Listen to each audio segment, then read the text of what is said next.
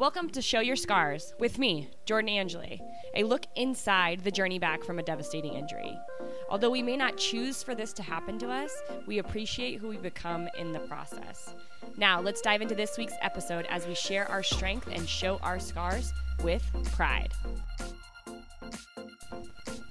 Hello, and welcome to another episode of Show Your Scars. I am excited to talk to you guys today, another Monday. I hope you're ready for this podcast. I'm switching it up as I always like to do, going from athlete to mental uh, coach to physical therapist, all over the place, because I think the whole process and knowing more about the whole process can allow athletes to get be- back from injury a little bit better. Today, I talked to Wesley Wang. He is a physical therapist and a doctor of physical therapy in the Rockville, Maryland area. He went to the University of Maryland and after graduating, he tore his ACL, and that really changed the trajectory of his life. He went from being an, econom- an economics major to quitting his job within a few months and changing to become a physical therapist. I like Wesley's story because it's exactly what we talk about all the time responding to our situation in an appropriate way, saying, although it's not fair that it happened, maybe it's an, a chance for us to learn about who we want to be in the future. Wesley took that and he ran. He now works at a place called Healthy Baller in Rockville, Maryland, where they approach physical therapy from a sense that they want to get athletes back to the best that they can be, and that that process might mean it's a little bit longer than they initially set out to be. They are able to bridge that gap through education, through communication with their patients, and showing them the research as to why they think that a nine month ACL rehab is really the best way to go. I will link some of the things that Wesley talks about in the show notes, but we go over a, a whole slew of things from his journey with ACL rehab and how that helps him relate to patients to why they are an out of network PT place and how he judges quality in return to play rather than just completion. So, we have a good conversation going on. I hope you enjoy what Wesley has to say. Here he is. Wesley, thanks for joining me today on the podcast. I'm excited to talk to you and see what you're doing in the Rockville, Maryland area, and really just with ACL athletes um, and different athletes going through long term injuries across the board. But um, before we kind of dive into what you're doing with Healthy Baller, I want to talk about who you are and where you grew up and your attraction to sports and why you really started to play sports. Okay, uh, so I am um, born and raised in, in Maryland. Uh, I went to uh, College Park, University of Maryland College Park, uh, with an economics degree. Um, I was I went to go work for a consulting firm. Did that for a little while, but at the same time, um, right right after I graduated, I actually tore my ACL, um, and then I started going to the rehab process. And then I think essentially I was going to rehab in the mornings, and then I had an hour long commute to work, and I had a lot of time to think about what I wanted to do for the next 40 years of my life. Mm-hmm. And I knew it wasn't looking at Excel, so I, I decided to um, explore my options, and then eventually came to terms with accepting the fact that um, tearing my ACL was probably the best thing that ever happened to me because it eventually led me to pursue physical therapy as a as a field and as a profession that I that I absolutely love doing every single day. Wow, you made that seem like it's such an easy transition, and um, for a lot of people, that's a hard, no, you know, that acceptance easy. piece too is a really hard part to get through. And I'm not saying it was hard for, uh, it wasn't hard for you because I think looking back is always easier than um, when you're in the moment, right? So, what do you, what did you figure out in those moments, in those train rides? Like, what was it about um, what you were doing or what PT was offering that kind of led you to think, okay, maybe this is something I want to pursue? Uh, I, I think for me it was the interaction with my therapist. Um, my, my, therapist, luckily, I, I, I got a therapist that was good, um, and she just seemed to genuinely have a passion for the field. She loved just kind of working with, with me and with, with other people that, that she interacted with. And, and then I was going to my job where I sat in a cubicle for, you know, eight hours a day, not really talking to too many people and I thought about what I wanted to do, and, and I think I've always been a, a people person, and I, and I like helping people, and I love sports, and I, I kind of just put the pieces together how physical therapy allowed me to do everything, all those three things that I'm compa- uh, that I'm passionate about, and put it into a job and a career that I that I can see myself doing for the rest of my life. Mm-hmm. And you grew up playing sports in the Maryland area. Did you how how did you tear your ACL? And you said that was a pretty late thing in your athletic career, but you must have grown up uh, loving sports in some way. Yeah, I, I grew up playing soccer as my first sport. Um, I, didn't, I didn't play for too long, but that was the very first sport that I played um, because my dad. Um, eventually, I just fell in love with basketball, so I started playing basketball a lot. Um, I didn't end up playing for any school teams, but I played in, in tournaments with friends and rec leagues and, and intramurals and things like that. And I made it all the way through college without getting getting hurt too bad. Um, and then as soon as I graduated, a few months after I graduated, I ended up um, suffering a, a, a torn ACL because of um, it was a contact injury for me, as opposed to the majority of the time they're non-contact. But mm-hmm. went up for a layup, a guy tried to block me, took me out of midair, and then my leg just came under me, and and that was it. Yeah, and at that point, you so you played sports for a long time. You were in various different things. You, you, did you describe yourself as an athlete? Like, had you seen other people go through injuries like this before, or was it kind of a new thing for you? I had I have never had any experience with physical therapy as a field. Um, yeah, I grew up playing lots and lots of sports, but you know, just minor injuries of ankle sprains and things like that that you kind of just suck it up and deal with. But you know, when you when you suffer an ACL tear, you don't you can't really suck it up. You have to go through formal therapy plus surgery and everything like that. So it was after after I started therapy, that was the very first time that I got actually exposed to um, the therapy field. I've had friends who have had ACL tears, but I didn't go with them to their rehab or anything like that. Um, so I think I think that that story tends to be pretty common for people that they don't really know much about physical therapy until either a family member goes through it and they go to go with them or they experience it themselves. Yeah, and as you went through the PT process, so you said it was very new to you and you hadn't really seen any of that or experienced that before. What were some challenging parts of the process for you? Uh, pretty much the entire thing. uh, I, I, think the whole thing. when you when you first get, yeah, pr- pretty much, and and I, that's kind of what I tried to convey to my my patients is that my my my phrase that I kind of stole from uh, one of the professional NBA teams is to trust the process. So I try to tell them early on that you know you're in this for the long haul, and like I, I always tell them I care more about the longevity of your career as opposed to you playing the very next season, which some people is in six months. And I, I try to paint the picture of, of you playing for the next 10 to 15 years as opposed to, you know, in six months, which a lot of, which a lot of young athletes struggle with because they, they miss sports so much. Um, and I think that, that that's what it was like for me. I, I rushed back into it. I think I played in a basketball tournament about six to seven months after my after my um, my surgery, and that's way too soon in my opinion. Yeah. Um, so I think just being diligent with doing your rehab is, tough because you're you're doing it, you know, three four days a week, um, at least. And then early on, you're doing it six to seven days a week because you're trying to get your range of motion back, get your quads strong. Um, but then when you get to the progressive strengthening phase, you're, you you got to be dil- diligent with it, doing three days a week. And then with with insurances and kids being busy with school and, and everything else in their lives, that sometimes rehab takes kind of a back seat. And I try to like tell them that you know, this is a priority unless you want to potentially suffer a setback, which I never really want for any of my athletes. Right. And I want to dive into that more a little bit once we start talking about uh, what you're doing now and your approach to physical therapy and with the athletes that you have currently. But during your ACL recovery, is there anything that you did that helped you mentally? Is there um, a book you read? Is there something you latched onto that helped you get through the process personally?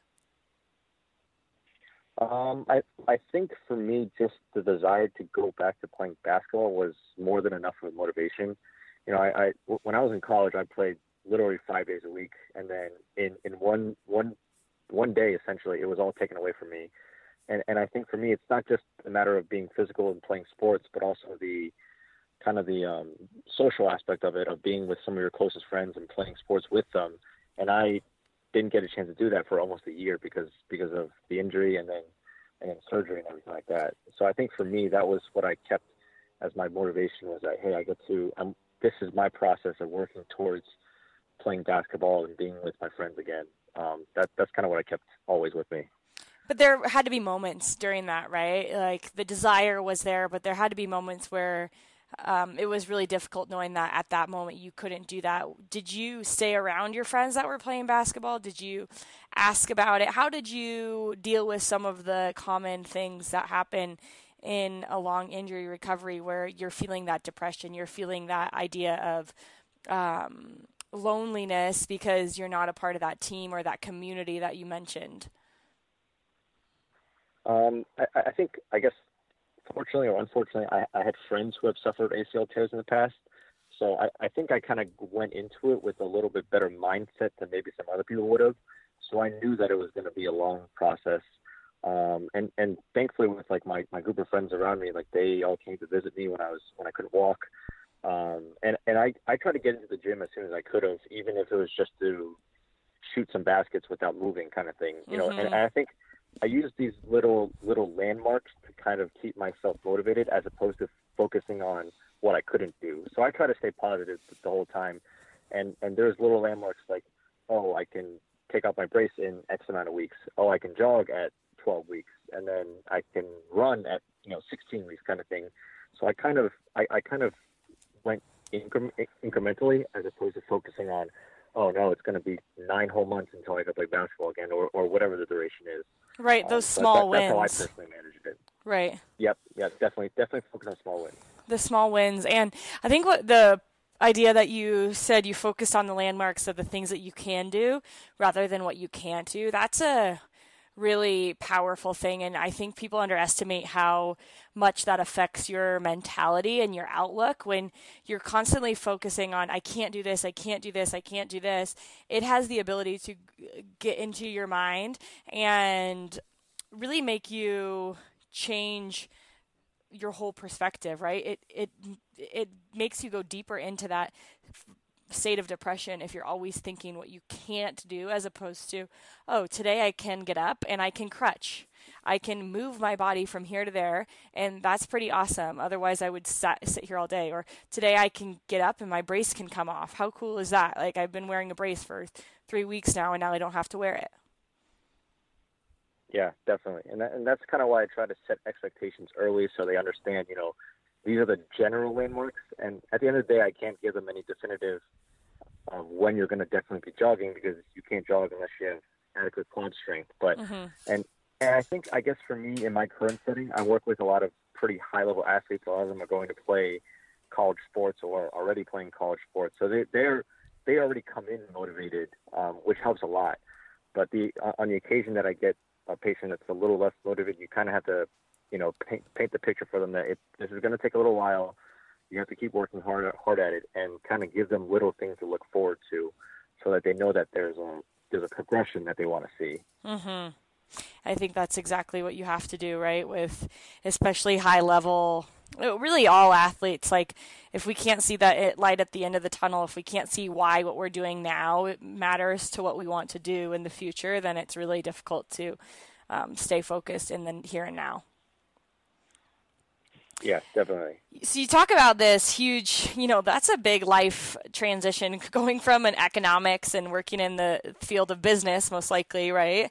Um, to mm-hmm. changing mm-hmm. everything and going into the field of physical therapy. And um, it's a really good, you know, I, not that I ever want anyone to go through an injury because I don't. I don't think that anybody wants anyone to go through an injury, but I, I think the people that have been chosen to that's part of their path that if you use it correctly, you can figure out a way to find other things that you might like or other paths in life that might be beneficial to you. And you did just that. Instead of um, you know going down the path that you thought you said oh actually like i feel a real connection with physical therapy and i want to change my life path and and help people in that way yeah, definitely. I, I think that uh, you know, initially I was, um, I think just to backtrack a little bit, when I tore my ACL, I actually did not have any health insurance. Okay. Um, so I was I was pretty depressed at the time. You know, I was, I, I, I think I, I googled the prices of how much it costs to to to have an ACL surgery without insurance, and it was like thirty thousand dollars. And I was like, "There's no way." I, I didn't have a job yet, so I was like, "I can't pay for this. I'm not going to tell my parents to pay for this." So I was just kind of walking around with a torn ACL for a while, mm-hmm. and then thankfully, um, I, I I got a job. I think five, four or five months after, and then um, that's when I I elected to get surgery and everything. So it was it was a pretty long process for me, even more so than maybe other people who have insurance. Mm. But I think for me, in in, in relation to, to my faith and what I believe in, um, I, I just think that everything legitimately happens for a reason. And had I not suffered that ACL tear, who knows where I would be now? I don't know if I would be in this field or if I would still be in business or who knows where. But I, I think for me, I, I've, I've tried to look at look at the fact that everything happens for a reason and that I'm I'm here and as a physical therapist for a reason. Do you feel like now looking back to that that happened, you know, you have the faith in that moment that that happens for a reason, but now looking back, can you truly say like that was why that happened?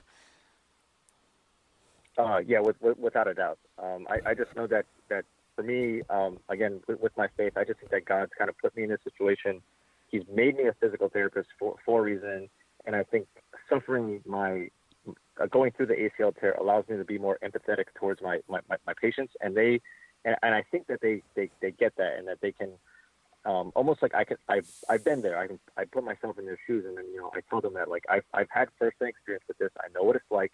If I can make it through, you can make it through too. And I think that patients kind of resonate with that really well and that they understand that, oh, he's been through it. So he maybe has, maybe understands that he can, that knows what he's talking about kind of thing. Mm-hmm.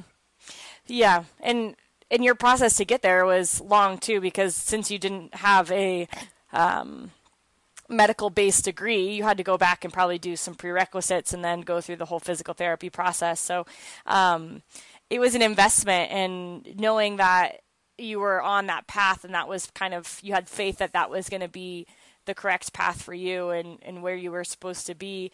Um, it kind of led you to where you are now. So talk about what you're doing with Healthy Baller and your idea to, um, you know, I can't imagine this is your first physical therapy job out of um, school. You probably had the ability to see what you liked and what you didn't like, and instill what your beliefs are in the ther- physical therapy process into what you're doing now.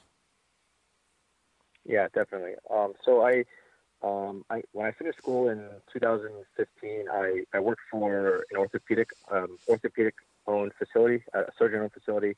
It was where my last clinical was, um, so it kind of made sense to just fold right into it. I didn't really do much searching. They, I, I kind of knew that's where, or that's where I thought I wanted to go. So I was there for about um, six months, um, and just things didn't really work out. Didn't think it wasn't exactly what I wanted. Um, I didn't feel like I was getting as much mentorship as I needed. Um, and uh, I ended up going to another orthopedic owned facility, and I worked there for about a year, a little over a year and a half.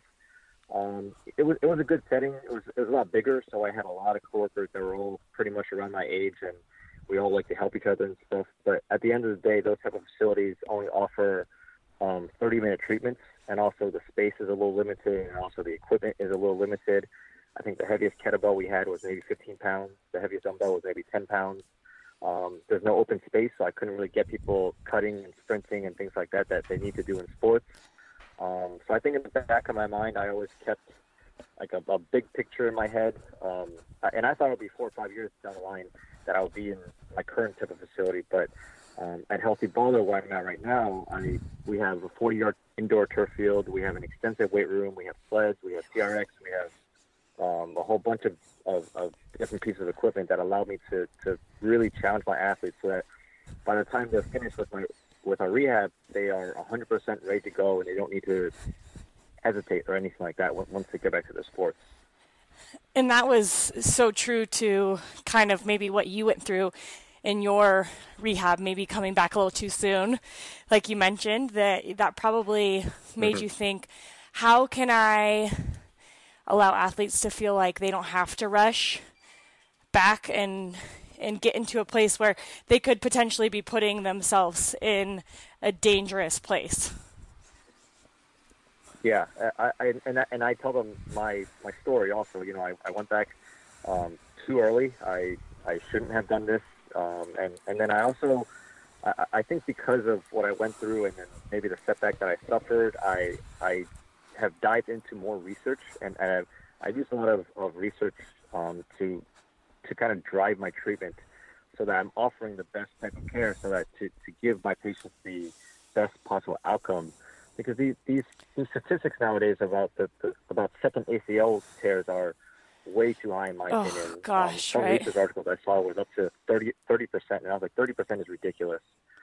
Um, but if you if you dive into the articles, they talk about why these patients might have suffered second ACL tears, and the list that you know includes going back too early, they weren't strong enough, they stopped therapy at you know three or four months when what I believe therapy people should be in in rehab for up to seven, eight, nine months if possible. Um, so there's there's a whole there's a whole long list of reasons about why these second ACL tears happen, and I always want to tell my patients like if you're willing to put in the effort, um, plus it's it's financially feasible and everything like that, that um, I want to get you in the best possible condition so that once you hit that nine month mark, which seems to be what's, what research is saying is the best timeline to go back to sports, um, that you'll be confident and, and fully ready to go. Right. That's, I like that you combine the two things, right? It's it's a combination of the research that's been done, but it's also a combination of what you physically have been through and what you've seen others go through. So you can relate not only as a treating physician and a treating uh, physical therapist, but as a, a, a patient and saying, mm-hmm. okay, I wish I would have had um, three more months of additional physical therapy that really prepared me to get to where I needed to be as a basketball player to go back and play to the best of my ability. Yeah, definitely. And I, I think another big issue, which I could probably go on for for hours about, is the fact that a lot of times people stop therapy also because their insurance cuts them off because right. they only allow X amount of visits for for for physical therapy, and I, I I've seen as, as some as crazy as twenty total visits, mm-hmm. and doesn't and it break your heart? Impossible. It hurts my heart it, to it, see that. It, it's just does. setting kids up for failure. To, if you ask me, like yeah. they're not helping these truly get these athletes back to being fully better, and and it's adding to that statistic that you just mentioned. So in the end, there are just the insurance companies end up paying more money because the athletes are at a higher risk of getting re-injured. Yeah, yeah, and it's uh and I think that's where my type of facility that we're at right now is unique in the sense that um, because we are an out of network uh, physical therapy clinic, we don't take insurances. Um, you are paying a premium. It's, it's more expensive than what you'd be paying, but um, I, I, believe our product is, is better than what most places can offer because of our, our equipment, because of our facility, uh, because of the research I've done. Everything combined kind of gives my athletes a better outcome than maybe what they experience at other places that only offer, you know, 30 minute treatments with no space. And it's not necessarily the clinicians always, but the space is, is I think, is, is, a big deal as well. Mm-hmm. So talk about how you came up with. Um, you talk about your return to sport is a little bit different, and you, since you are uh, you're at a network physical therapy and you're cash based a lot of the time, or um, you know you're not taking insurance, that you have the ability to hold um, your athletes to maybe a different standard that you've created as far as return to sport goes? Uh, yeah, I definitely have a pretty high standard, I would say, um, just because, you know, again, going back to those statistics, I don't want my I don't want my athletes to be a part of that statistic. I want them to be on right. the, the, good side, essentially. Um, so I think for me, I, I, there's there's plenty of protocols out there about return to sport testing. I always make sure they complete all the tests with good quality, and not just complete the test based on the um, the the the numerical number. Because a lot of times they'll say you need to be 90% of your opposite foot or opposite leg in order for you to be, be deemed as, as safe to return. And a lot of athletes are able to pass that, but at the end of the day, if, if the quality of your jumping is is poor, that I would not consider that a true passing passing grade. Mm-hmm. Um, so I think I'm a little more stringent, I would say, on the on a protocol than maybe some other people would be. Um, but again, I, I I'm focusing on some never coming back to see me again. right. as opposed to oh shoot, we suffered a second injury kind of thing. Right. So when you're talking about that uh, good quality and the the jumping exercises in particular, you're basing it off of um, not one leg compared to the other leg. You're basing it off of what good mechanics of jumping and landing should be, and if if it's necessary to address that and continue physical therapy to address now that other issue, you're you can bring it to the patients, bring it to the families, and say, you know, I think we need to address this before we return you to sport. Yeah, it's, it's definitely both. It's, it's not. I, I would say I look at the, the quality and the quantity together, um, as opposed to a lot of times if you just read the article, it would just talk about the quantity, like the numerical number of it. Um, so I try to focus on the on on the whole package as opposed to you know just how far are you jumping on one leg kind of thing, which mm-hmm. is one of the tests for for return to sports. Yeah, what are the other tests that you have your athletes go through? Um, the primary tests, um, one of them is called a vertical drop test. It's where you kind of step off of a box and then you, you watch them kind of drop into a squat. Um, and then you can you, you look to see if they shift to one side. That kind of mimics whether or not there's a poor loading pattern. So if they shift away, typically it'll be away from the surgery side because it, it kind of indicates that the body is not willing to load that side evenly. Um, that's one of the tests. Another test is a it's called a triple hop test where you hop forward on one leg. So that's where you compare the two sides between the, the surgery leg and the non-surgery leg, and um, if they're within 90%, that's considered a passing score. But again, that's where I focus on the quality of the jump and the landings, not just the quantity. And then there's mm-hmm. another one that's a crossover test. So instead of jumping straight forward, you kind of hop a little bit to the right and then hop a little bit to the left and then back to the right again, and then vice, vice versa. Um, so yeah, those are all based on not just for me, uh, not just quantity, but also the quality as well. When you're when you have a new athlete come in and they come they can probably come to you in all different phases right? You probably get some athletes straight from surgery.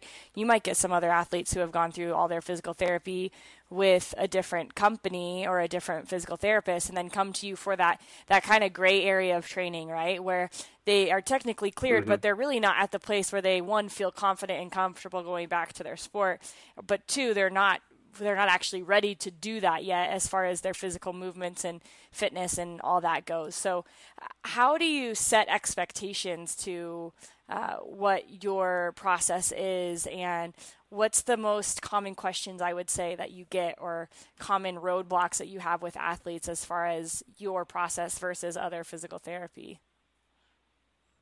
Uh, I think the number one question is when can I go back to my sport? right. Because um, that's you know that's you get it at least once a week. play basketball or soccer again. Yeah. Exactly. And I tell them, you know, I I tell them I base it off of research, and I say that at at what research says is nine months, and I think that for me, just given two years of treating ACLs now, I think that nine months is just about right. If if anything, that's even on the more aggressive end. Mm-hmm. Um, if I had a choice, I would say people should wait closer to like 10, 11, 12 months kind of deal. But nine months for me personally is the bare minimum. And I always tell them that, you know, you don't need me to clear you to go back to playing sports because most of the time the schools only care about a surgeon's note. So if the surgeon clears right. you, it's it's at the end of the day it's up to you. I can I can point to you all the faults, I can point to you all the all the tests and everything like that that I think you, you need to work on. But I, and I tell them honestly, you don't have to listen to, to what I say. Um, and some people choose not to. I, have had a situation where, where I told them that they weren't ready, but the surgeon gave gave them the green light to go back, and they went back to playing sports again. Um, but I have other ones who, who like I have I have a female soccer player right now. She's she's playing. She's a senior in high school. She's going to play um, in college next year. So she has, and she is one that's been awesome because she's focused on the bigger picture. She's like, I want to play I, I think I asked her what her number one goal was. She's like, I want to be ready for my college se- my first college season. I was like, okay, well, if that's your goal, then we're going to be a little more more diligent with this and being more like patient with this. And she understands. So that's been awesome. And her parents have been awesome too. Um, but you also get some parents breathing on your neck about, you know, oh, can my kid go back in four or five months? And then I told them no, and then they, they kind of roll their eyes at me. and, and I think when it comes to maybe it's just my personal experience with physical therapy, or maybe just healthcare in general, but it's like a lot of because of Google and whatnot. A lot of people like try to.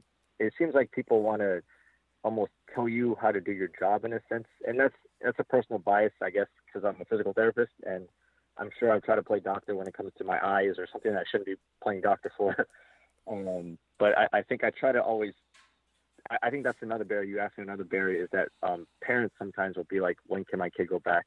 Um, and they're putting added pressure on the child because the child's asking that question too, as opposed to, "Hey, let's focus on rehab for eight, nine months, and then we'll work we'll, we'll work towards you going back to playing sports again." Right. Do you f- think that one of the keys of, of what you're doing and communicating that to parents, players, um, coaches, whoever it may be, is is just that, right? The communication. Like, how key is that in your process?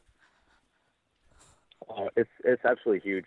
Um, I, I and I tell them, um, I, I just to backtrack, I, I didn't answer one of your questions about like a, a, a barrier or a, a I guess a, yeah barrier that happens for me, um, and why my clearance, my personal clearance for for sports is a little bit more stringent.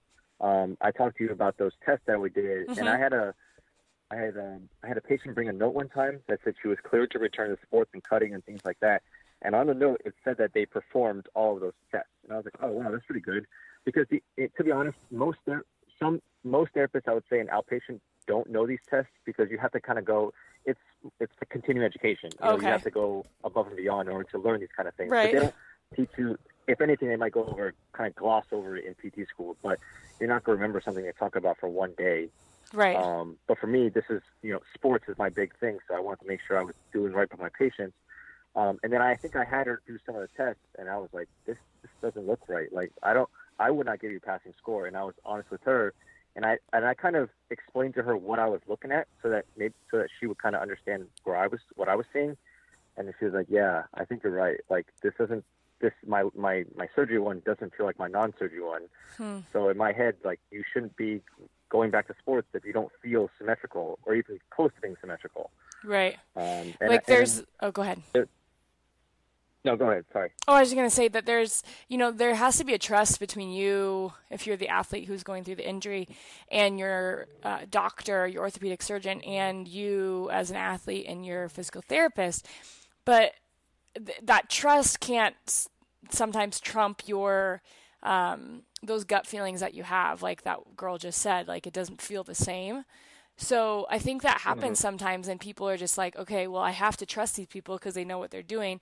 And yes, you do have to trust them, but I think if your gut is telling you something different, it's okay to ask. It's okay to um, challenge them in a way that says, like, I just don't feel right, and and continue that conversation because at the end of the day, you're the one as the athlete who's injured who is looking out for you, and and you're the only one sometimes. Yeah, and I not not that I try to focus on the negatives per se, but I try to when I'm working with them in rehab and, and our treatment sessions, I, I I ask them, you know, how does that feel? hmm Like, does that feel equal to your other side, kind of thing? Just to kind of put things in perspective, letting them know that hey, we still have a little bit more strengthening to do, a little bit more improvement on proprioception and balance and things like that, um, a little more trust in in that surgery and kind of thing, so that they they recognize that there's still a little more work to do, as opposed to, oh, you are seven months out, okay, you're good to go for for playing sports again. Um, so that that's how I offer communication to them, so that they understand that there's still some work to do. And then you know, after seven, eight, nine months, there should be good days where you feel like, oh wow, this feels equal to the other side. And then they, that's when they start seeing that like light of the tunnel that we talked about earlier. hmm And then that's when we really start focusing on the sport specific, like aggressive cutting. Um, and then you start doing return to sport testing, and then if they pass, then they're they're they're good to go. Right.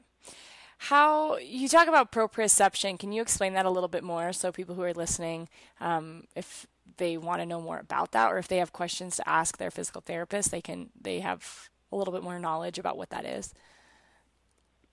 Yeah, so proprioception essentially is just your, your body's awareness about where it is. Um, anytime you suffer an injury, um, and even more so uh, having a big surgery like an ACL uh, re- reconstruction, um, that that area of the brain is kind of blurred a little bit. Um, so you need to kind of improve the confidence that you have in those receptors in, in the knee, um, around all, all the joints, all the ligaments. Um, those receptors need to kind of essentially, almost in a sense, rebuild um, and redevelop so that they have a full understanding of, oh, this is my surgery knee. This is what cutting should feel like. Um, and it, in, I guess in, in short, it's it's the confidence that you have in your knee, um, and it should be equal to the left. You know, you should never be hesitant to plant and cut off of that foot. Mm-hmm. You shouldn't be hesitant to land on a single leg off of that foot. Um, you need to be able to trust the knee and, and basically everything up the chain. You need to be able to trust it without significant compensations. Like if, when you first start doing balance work or proprioception work, you have them stand on one on the, the non non affected leg, and they, they have great balance. And as soon as you put them on the other one, you know their their their body's twisting all over the place, their hips are twisting all over the place. They can't keep their knee steady. Um, that that's what proprioception kind of is. Is that you know the non-surgery side is, is all good, and then the surgery side is kind of blurred a little bit. And it takes a while for those receptors in your brain and your body to form that pathway again and be comfortable with that pathway is what you're kind of relating to there about being comfortable cutting and uh, balancing and not thinking about it. So it's that's a part of the process too. It's not all all physical as far as like gaining your fitness and gaining your strength. It's also these you know physical in the sense of these nerves and these pathways in your brain have to reform and trust that your body can do it again. Yeah, it's uh, and that's kind of why that nine month mark is is kind of my my minimum because there is so much consistent work on. You know, I feel like like calf strengthening is kind of neglected. Hip strengthening is often neglected. People mm-hmm. A lot of times just focus on quads and hamstrings. So there's there's tons and tons of things to be working on. And for the balance stuff, you can you can work on that the entire way through. And even up until seven eight months, they there's still things that they need to work on in regards to balance. Um, and that's that's part of the you know that there's a reason why research is saying nine months, and why I kind of push towards that that nine months minimum um, for for my athletes. Mm-hmm. What is so at Healthy Baller? You treat all different athletes from all different kinds of sports, correct? Mm-hmm. Yeah. And, and what is your goal and what do you have like a future you know one of the things that i i think we're both talking about here is just that idea of the the ACL process being a little bit longer when you're returning to sport. That instead of having these unrealistic four, five, six month goals like um, some athletes have done, that um, have put these goals in people's minds, that it's you know a a nine to 12 month process that that's kind of what we are expecting out of physical therapy about out of return to play. Is that something that you're hoping to um, change? Do you think that that is changeable changing that to a nine month recovery as opposed to being cleared before then? Um, yeah i think i think i always want to be have a realistic goal for my patients. You know I, ideally they could get back in six months but you know the the body goes through a lot of trauma when it comes to mm-hmm. a, a, a, surgery. You know, n- not even talking just ACLs. Any surgery is, is pretty traumatic to the body, and there's a lot of kind of rebuilding that that that needs to occur. Um, but I think that if I could, I always try to educate on on every evaluation. I try to educate on why I think this, so that they understand where I'm coming from, as opposed to me just spitting out, you know, nine months as, and, and not giving any any that's I a good guess, point. foundational support behind it. Mm-hmm. Yeah, that's a really good point. And, and, and if if my if, if parents if parents want to see research, I I will gladly give them the research article so that they can read it themselves. Yeah. Um, I like that, and I like that it's not only communication but it's education too. I think that's one of the um, the combo of those two during this process process can be really beneficial to the athlete and to why they should trust the process, right? Going back to what you're saying. Mm-hmm. Um, you know, it's all building this yeah. trust because it is very difficult as an athlete, about uh, as someone who has been taught to do so much on their own um, and get better on their own, that then they have to rely on other people to get better for for parts of this process, and that you have to build that trust. Mm-hmm. And through education, through communication, and what you're doing, um, you can really have that effect with people in trusting the process. So, um, I love what you're doing, Wesley, and it's you always get my mind thinking with um, how we approach rehab and how we approach just the people, and not just your knee, right? It's not just somebody's knee that's injured or someone's shoulder that's injured. It's it's their whole body, and you definitely treat it as a whole body recovery. And um, I just totally appreciate that and what you're doing with Healthy Baller in Rockville. So, how can people get a hold of you and um, reach out to you if they're interested in learning more? Um, so one of my biggest platforms, I guess, right now is uh, Instagram. Um, so you can find me at uh, Wesley Wang, W E S L E Y W A N G dot D P T. Um, and then I'm actually in the middle of building my website right now, which I'm hopeful will be up in about two weeks or so. Nice. And that'll be uh, Wesley WesleyWangDPT.com. Um, so it's pretty pretty much the same as my Instagram handle. Um, and if anyone wants to uh, shoot me an email, I, I, I could talk about ACLs and sports rehab for forever um, they can feel free to email me at wesleywang.dpt at gmail.com. Great.